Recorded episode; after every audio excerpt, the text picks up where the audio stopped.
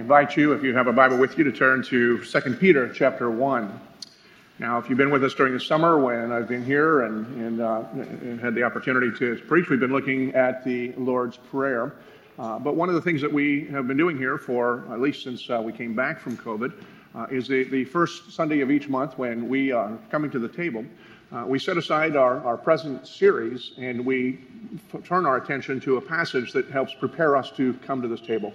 Uh, we move from being normally what we would call a, word centered uh, worship service to a table centered worship service. And so our focus is preparing our hearts to come and to receive the grace that is promised to those who come by faith to participate at the table of the Lord. Uh, and so that's what we want to do today with this passage that is familiar for some of you uh, maybe less so for others. In 2 Peter chapter 1, we'll be looking at verses 3 through 9 this morning, uh, with our focus being on verse 9. Hear the word of our God. His divine power has granted to us all things that pertain to, pertain to life and godliness through the knowledge of Him who called us to His own glory and excellence, by which He has granted to us His precious and very great promises, so that through them you may become partakers of the divine nature, having escaped from the corruption that is in this world because of sinful desire. For this very reason, make every effort to supplement your faith with virtue, and virtue with knowledge, and knowledge with self control and self control with steadfastness, and steadfastness with godliness, and godliness with brotherly affection, and brotherly affection with love. For these qualities are yours and are increasing, they keep you from being ineffective or unfruitful in the knowledge of our Lord Jesus Christ. For whoever lacks these qualities is so nearsighted that he is blind, having forgotten that he was cleansed from his former sins. The word of our God. Let's pray.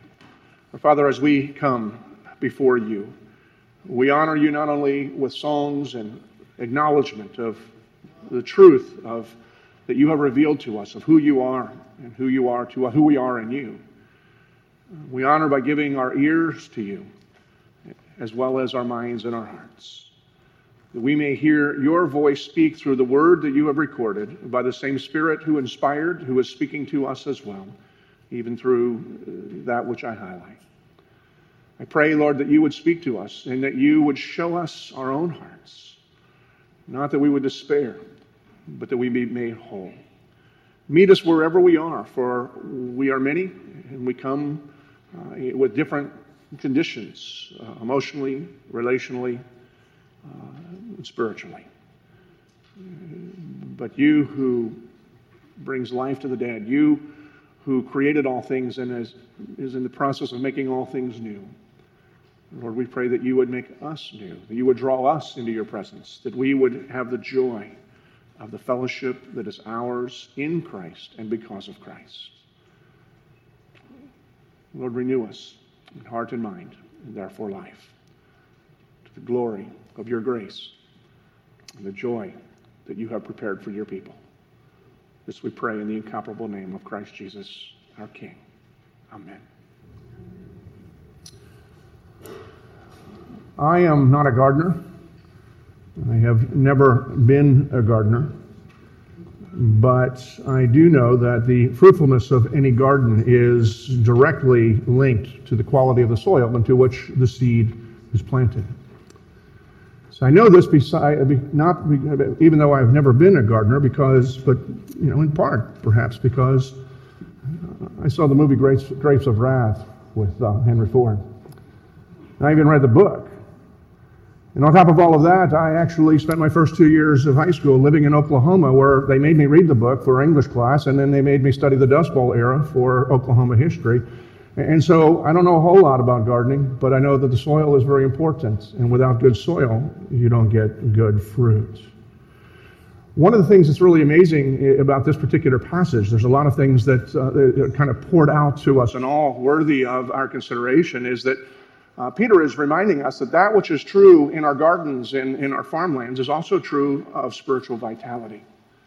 That regardless how great the seed may be, that if the soil of our hearts, the soil of our souls is not good, if it is not prepared, uh, then the fruitfulness that uh, should come with good seed is hindered, stunted, and sometimes uh, non existent.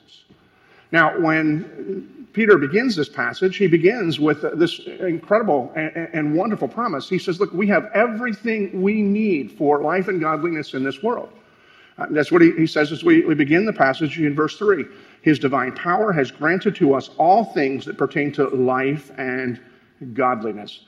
In other words, what that promise is meaning to us is that everything that you need to be the person that you want to be, everything that you need to live the life that God has laid out and designed for you to live and to enjoy that life, you already have that. I already have that. It's not like a video game that if we achieve a certain level, then we get the next key that maybe would. Everything that you need has already been given to you. It has been given to you through our relationship with Jesus Christ. That's what he continues to talk about in, in the next few verses uh, because he talks about in the knowledge of Christ. It's our relationship with Christ. These the things that we need are in Christ, and we receive them, we appropriate them by our union with Christ that comes by believing in God's promise, in the person of Jesus, and the work that he accomplished on our behalf. Uh, there is Everything is given. This is the, this, this truth that he begins, that Peter begins with in this passage, we might call the, the seed of the garden of our souls. And then he moves on in the next few verses, and he tells us that we are to also cultivate that seed within our own souls. Kind of like the farmer's almanac that is given to novice uh, gardeners and farmers and saying, plant here and do these things. Peter, Peter does that. And as we look in, in these verses, beginning picking up in verse 5, we read this for this very reason, for the reason of the, of the proclamation of the gospel, the promise of the gospel, you have everything you need that is yours in Christ. Because that is true, Peter goes on, he says this For this very reason, make every effort to supplement your faith with virtue, and virtue with knowledge, and knowledge with self control, and self control with steadfastness, and steadfastness with godliness, and godliness with brotherly affection, and brotherly affection with love. What he's saying is that there are truths uh, that are part of the gospel, and that we are to cultivate that truth by cultivating these characteristics, adding and relating these things, these characteristics, these virtues, this, this fruit. Uh, we cultivate that in light of the promises of the gospel. We cultivate those by reminding ourselves of the truth of, of the gospel. Because there's a need not just to throw the seed into the soil, but there is a need for us to cultivate. That's just the, the, the, spiritual process that God has designed for us to in order to grow and to be seeing more of the fruit. And so as he begins and saying, look, you have everything you need, you might be somebody who's saying, well, I might have everything I need. You know, I'll, I'll take you for your word for that, but I don't feel like I have everything I need. I don't have everything I want. I'm not the person I want to be. Life is not, you know, the way that I want it to be. So uh, I'll take that as one of those spiritual things that uh, the Bible says that I have to believe because the Bible says it, but it's not really been my experience. The reality is, as we cultivate, as Peter is telling us to do, we see more and more of these things growing in our lives, more fruit, and the result of that is more joy, closer fellowship that we feel with our God. The closer the fellowship, the more power we recognize, and the more joy that we are able to have. It's not just about believing a certain truths, but cultivating them in our lives and building uh, our lives upon these premises. And then we begin to see what we desire to see. We begin to see what God has designed us to see. And so the foundation is the seed. Without the seed, we're not going to see these things. But even with the seed, if we don't cultivate them, it's quite possible that we don't see them. But for those who do cultivate, for those who see these fruits in, in their own lives, Peter makes a great promise we see in verse 8 For if these qualities are yours and are increasing, they keep you from being ineffective or unfruitful in the knowledge of our Lord Jesus Christ. In other words, if these things are true of you, if that seed of the promise of the gospel, that everything that is yours in Jesus Christ, and you're cultivating that by adding to your knowledge, you know, fellowship and, and love and self-control, the characteristics of this life, if the gospel begins to permeate every aspect of your life, it not only gives you more knowledge, but enables you to be fruitful in this life, seeing more fruit, more joy. And, part of fruitfulness is not only what grows in your own life, but fruitfulness is the impact, the effect that you have in the lives of others who are around you and maybe in the world as a whole. So Peter makes some tremendous promises. You and I have everything that we need. He gives us the farmer's almanac version of, you know, cultivate, put these things, do these things over and over. And as you see these things growing in your life, you have the assurance that you're seeing God at work and in you and through you. But in verse 9, he, he, he tells us something else, and it, it really is a, a startling contrast because in verse 9, rather than emphasizing the promises uh, that come through, through these, the truth of our fellowship with Jesus, he says something else. He said, For whoever lacks these qualities, in other words, qualities that are to be cultivated, uh, the, the, quality of, uh, faith and added, you know, in virtue and, and, and knowledge and self control and steadfast. Uh, those characteristics, if we're not seeing them growing in our lives, if they are not increasingly evident in our lives, if, in fact, if maybe even if they seem to be lacking in our lives, he tells us that there's a reason why. He says this if this, whoever lacks these qualities is so nearsighted that he is blind, having forgotten that he was cleansed from his former sins. In one sense, what Peter is saying is that no matter how great the soil, it is quite, no, matter how great the seed, that it is, it is quite possible for us to go through religious exercises and, and do certain things but the soil of our souls, the soil of our hearts, can be such that it is not going to produce the fruit that the seed ought to be producing. No matter how great the seed, if the soil itself is not fertile, it's not going to produce what the seed is designed to produce. And, Peter is saying that in this particular passage here. And he's saying the reason that that happens is that there are some that have become almost spiritually blind. He's, what he means by spiritually blind, he's saying that they're not seeing the big picture. They're nearsighted. They're focusing on, on part of the picture. They're focusing on something. Perhaps they're focusing on themselves. Perhaps they're focusing only on their circumstance. Perhaps they're focusing only on learning the, the truths, but they're not really bearing fruit in, in their lives. But they're only seeing part of the picture of the promise of the gospel. And as a result of being so nearsighted, they're almost as if blind and that blindness that he's talking about, that not seeing the big picture, tends to reduce or uh, suck the, uh, the, the, fertility out of, out of the soil of our hearts. And he says, and this is, this is the foundational reason why. You've forgotten that your sins have been forgiven. Now, he's not saying that you don't know that Jesus died and he died for your sins and intellectually that you would be able you'd answer that that, that you're you know not telling the truth when you declare whether in song or when we confess our faith that our hope is in Christ and in the historical facts. He's speaking of something that we talk about uh, fairly frequently here, which is the difference between our functional faith and our confessional faith. And every one of us has a, a some we have things that we believe in. And we truly do believe in them. And it's because of God's grace to give us the gift to enable us to believe that we are saved and we have that relationship with Him in the first place, uh, that our sins are forgiven. And that status doesn't change even when we become nearsighted and that we are forgetting that. We call that the confession of faith. We, we know that's the doctrine that we believe. We know that's our only hope. We, we believe that God is true to his promise. But in any given moment, we may or may not be appropriating those things that we claim to believe. The illustration that I've used many times, and I'll use again because it's a, a good one, is this Do you believe that God is in control? Do you believe that God is good? Do you believe, as Paul tells us in Romans 8, that the Lord is working out all things for the good of those who love him and who are called according to his purpose?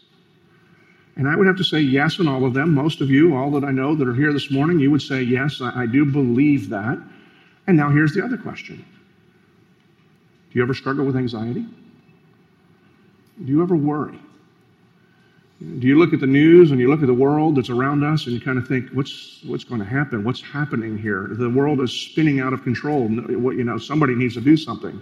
You know, Lord, intervene because it, it doesn't seem like anything good is happening here. It may be even nearer to home, whether your work or your family or your relationships or you know, just some struggle with anxiety on a regular basis. Now, I want to be very clear here. There are different reasons for anxiety, and some of it is chemical, and so that's part of the brokenness of the world and the brokenness in your life. And so I'm not trying to scold or shame anybody when that's the case. But I do think that there's a principle here that you probably have already anticipated, even if you've not heard me talk about this before, which is this if you believe that God is good and that God is in control, He's all powerful, that He is working out all things for the good of those who love you, Him and are called according to His purpose, then why do you and why do I worry about anything? Why is there be any reason for the children of God to experience anxiety? And the reason is without rejecting the truths that God has revealed to us, we may not be appropriating them at any particular moment. And so, even though we know God's in control, we know all these things, we're not appropriating them, and therefore we worry. We, we have this anxiety. And it's common to pretty much all of us. And that's the difference between the confessional faith, that which we, we know to be true, but the functional faith is what are we appropriating? What are we believing at this given moment? And what Peter's describing here is a situation of believers, and he is speaking to believers who he says uses the phrase, You've forgotten that your sins have been forgiven. And that's causing a lack of fruitfulness in, in your life, it's a lack of joy in your life. And this can happen in one of two ways. For some of you, this is a review because we've had this conversation. Uh, for others of you, this might be new. But there are two ways in which we can be prone to forget that our sins have been forgiven. Uh, the first is that we forget that our sins have been forgiven. I mean, we, we kind of know it, but we don't feel it. And a person who struggles in this way, that has forgotten or is not appropriating the, the truth of the promise that our sins have been forgiven, uh, would be somebody who is probably weighed down by, by their guilt. Perhaps regularly feeling angst and maybe even a spiritual depression, wanting to honor God and, and believing in God and wanting to glorify God with all their life, but just somehow God seems distant. And just how in the world could God care about someone like me? Maybe that you feel the need to just try harder. Maybe if you just try harder, that you will you'll feel that connection and, and these these uh, this anxiety will will subside. But if you've ever tried to do that, you know and you've experienced what author Jerry Bridges talks about as the, the performance treadmill. You try harder, you try harder, but it's like working on a treadmill. The faster you go, you still get nowhere fast. Because our lives and our relationship with God is designed to be lived out by faith in the grace and the love of God that was embodied in the person of Jesus Christ. And so we, know the truth of the promise that He's died and took our sins with Him, but we hold to them. We hold on to that guilt. And, and as a result, it stifles the fruitfulness that could be in our lives. And there are many who are here that have wrestled with that, that wrestle with that on a regular basis, and maybe that's where you are right now. This is the first way in which we can forget that our sins have been forgiven. There's another way that's, in some ways, almost the exact opposite. It's you've forgotten that you have sins that have been forgiven. In other words, you see only part of the picture, and the part of the picture is how good you are. You may not stand in front of the mirror and say, Mirror, mirror on the wall, who's the fairest of them all? If you do, the answer that the mirror is saying is, It's not you, it's Jesus. But if you've ever stood there and said that or been inclined to say that, that's the answer you got. Then if this is your condition where you have forgotten you have sins that have been forgiven, you probably just learned I don't ask the mirror that question anymore. I'm not going to ask anybody who's going to give me an answer that I don't want to hear. And so you continue to focus on all the things that you do well. Now, there is a part that is commendable, and, and there are things that we all do well, and some of you do extraordinarily well. And I don't want to diminish that or discourage uh, the labors that you engage in for the sake of God's glory or the fellowship that you have with God. But those who forget that they have sins that have been forgiven tend to be very difficult for others to be around, except for others who are like them. There's a tendency of self sufficiency. And with self sufficiency often comes judgmentalism to those who don't quite measure up. And when there comes judgmentalism, there becomes hardened heart to the broken and to those who are around us, particularly if they ever try to infiltrate our churches. We're more than willing to have anybody come to our church. They just need to clean up and become like us first, right? And it makes sense, except that it's not the way of Jesus, and not one of us would ever have been allowed in if that's the way that Jesus functions. And so that there are many that are in the church, and it certainly is true in our own church, that there are many who struggle with that issue of, you know, I try to be good and I'm pretty good. And you're not consciously aware of the fact that no matter how good you may truly be, or how good you may think you are, you, like the person who's struggling with guilt, you're a sinner. And your only hope is that your sins have been forgiven because Jesus took them upon himself. He went to the cross, he died, he was buried, and then your hope is that he rose again, defeating death and giving life to all who believe. Not only do we stand forgiven, but we stand equal in, in a sense before the cross because Jesus Christ died there for us. And, and so the, the challenge for us, what Peter's warning here for you and for me, is to take a look into our own souls and even to our own lives. Are these characteristics, are these fruits that he's talking about in verses 5 through uh, 7 particularly, are they evident in our lives? Are they increasing in our lives? Are they abundant in our lives? And if not, then we need to ask ourselves is it possible that whether falling one to the right or to the left, I'm forgetting that I am a sinner whose sins have been forgiven because of the love and grace of God that is ours in Jesus Christ. Every one of us needs to ask ourselves that question. We need to take this spiritual inventory. It's something we need to take on a regular basis, but as we're preparing to come to the table, and particularly, we need to take this inventory. And the reason we need to do that is because the remedy for spiritual amnesia, the remedy for being one who has who's forgotten that their sins have been forgiven, is very simple in one sense. It's remembering. It's remembering who we are and how we became who we are. We are the children of God, not because we have earned it, not because of anything special about us.